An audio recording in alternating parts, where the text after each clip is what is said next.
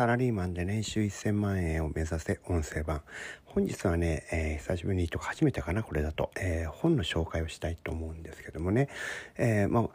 えー、今回紹介したいご紹介したい本はですね「大空の侍」という本ですね。大空って大きな空。侍がカタカナですね。で「大空の侍」という本があるんですね。でこの本はですね、まあ、私のあのウェブサイトでダウンロードできる領書リスト、まあ、すごい面白い本ばっか130タイトルぐらいねあの厳選したものをですねちょっとした紹介文とリンクと一緒に、えーと、Excel のね表にまとめたそういったものを私のウェブサイトからダウンロードできるようになっているわけですけどもここに載っている本の一つですね。これあの、酒井三郎という人が書いた本でして、このこの人誰かというとですね、第二次世界大戦の頃にですね、えーいわゆる、えー、ゼロ戦正式名称ですと、えー、零式艦上戦闘機という名前なんですけど、まあ、僕らは一般的にはゼロ戦という名前の方がね、えー、すごく通りがいいとか皆さんご存知だと思うんですけどもあれの戦闘機にパイロットで乗って、えー、太平洋戦争の前からですね、えー戦闘機のパイロットになって太平洋戦争終わるまでずっとパイロットをして生き残った人なんですね。で、えー、もちろん戦闘機ですから敵の戦闘機とですねアメリカの戦闘機とこう交戦状態になるわけですけどもこれでですね60キロ以上の敵の飛行機を落とした撃ち落とした撃墜したというすごく有名なパイロットでしてねでこの戦闘機っていうのはどういうことかというと1回でも撃たれたら死んじゃうわけですよ。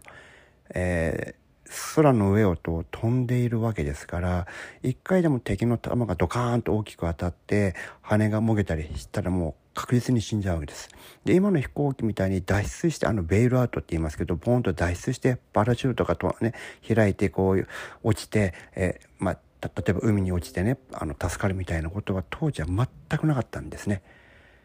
ですから生き残るってことは撃ち落とされていないっていうそういうことなんですよ。ここがすごくてですね、えー、彼のその本の中によく書いてあることがねそのどうやったら撃ち落とされないかもちろん自分もその戦闘員ですから相手の飛行機を撃ち落とすことを考えるんですけどもその前に自分が撃たれて当てられたらもう死んじゃうんだからここでゲームオーバー。一生おしまい。これ以上の延長戦はなくなる。そういった状況なわけですからまず自分が撃たれないということを自分が落とされない撃墜されないっていうことを最優先で考えてこの戦闘行為をねするわけですね。その時の彼の考えていること。またこの人すっごく記憶がいいんですね。飛行機に乗り始めの頃から、えー、その戦闘に出ていた時の記録をねちゃんと覚えてるんですね。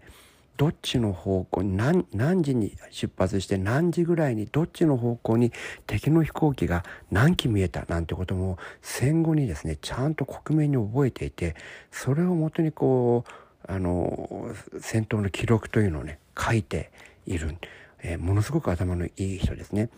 そしてこれはあの今もねあの世界中の軍人そ軍人さんそうで日本の自衛隊もそうなんですけども飛行機のパイロットになれる人っていうのはその軍人の中で一番頭のいい人です。一番点数が取れる頭のいい人でないと、えー、この飛行機のパイロットにはさせてもらえないんですよね。これはあの日本に限らずアメリカでも、えー、他の国でも同じなんですけどもね。であの当時も同じでした。ですからこの人本当に頭のいい人でその戦闘の様子をですからちゃんと記録していて覚え記憶もしていて記録もしていて覚えてる。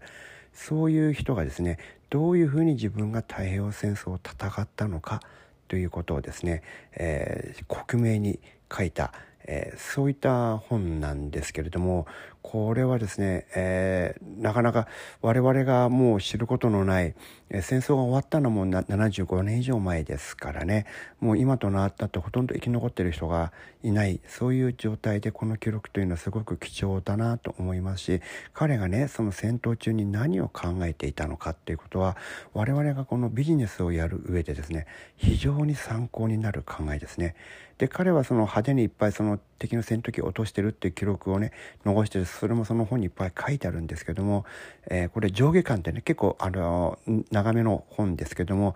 下巻の最後の最後にですね彼が、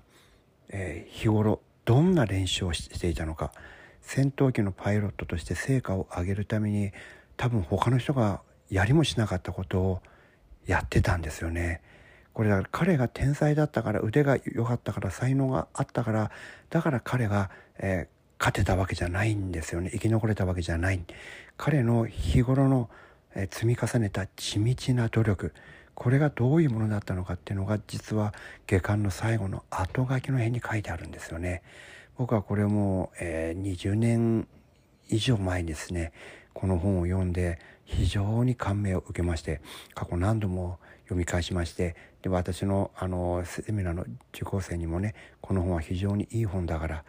特に男の子にはね男性には刺さるところがたくさんあるから、えー、読んだ方がいいよっていうようなねそういう紹介の仕方をしている本です。でこの本のリンクもねちょっとこの、えーと、今日の、えーと、回のね、えー、解説のページに貼っておきますので興味のある人は是非これを読んでいただきたいなと思います。えー、男がねえー、かっこよく生きるためにそしてあの厳しい社会で生き残るためにどういう思考でどういう行動をしないといけないのかっていうことがね、えー、ちゃんと書かれてる素晴らしい本だと思いますので今日はねこの本をご紹介して終わりにしたいと思います。今日も長いあ今日今日もお聴きいただきましてありがとうございました。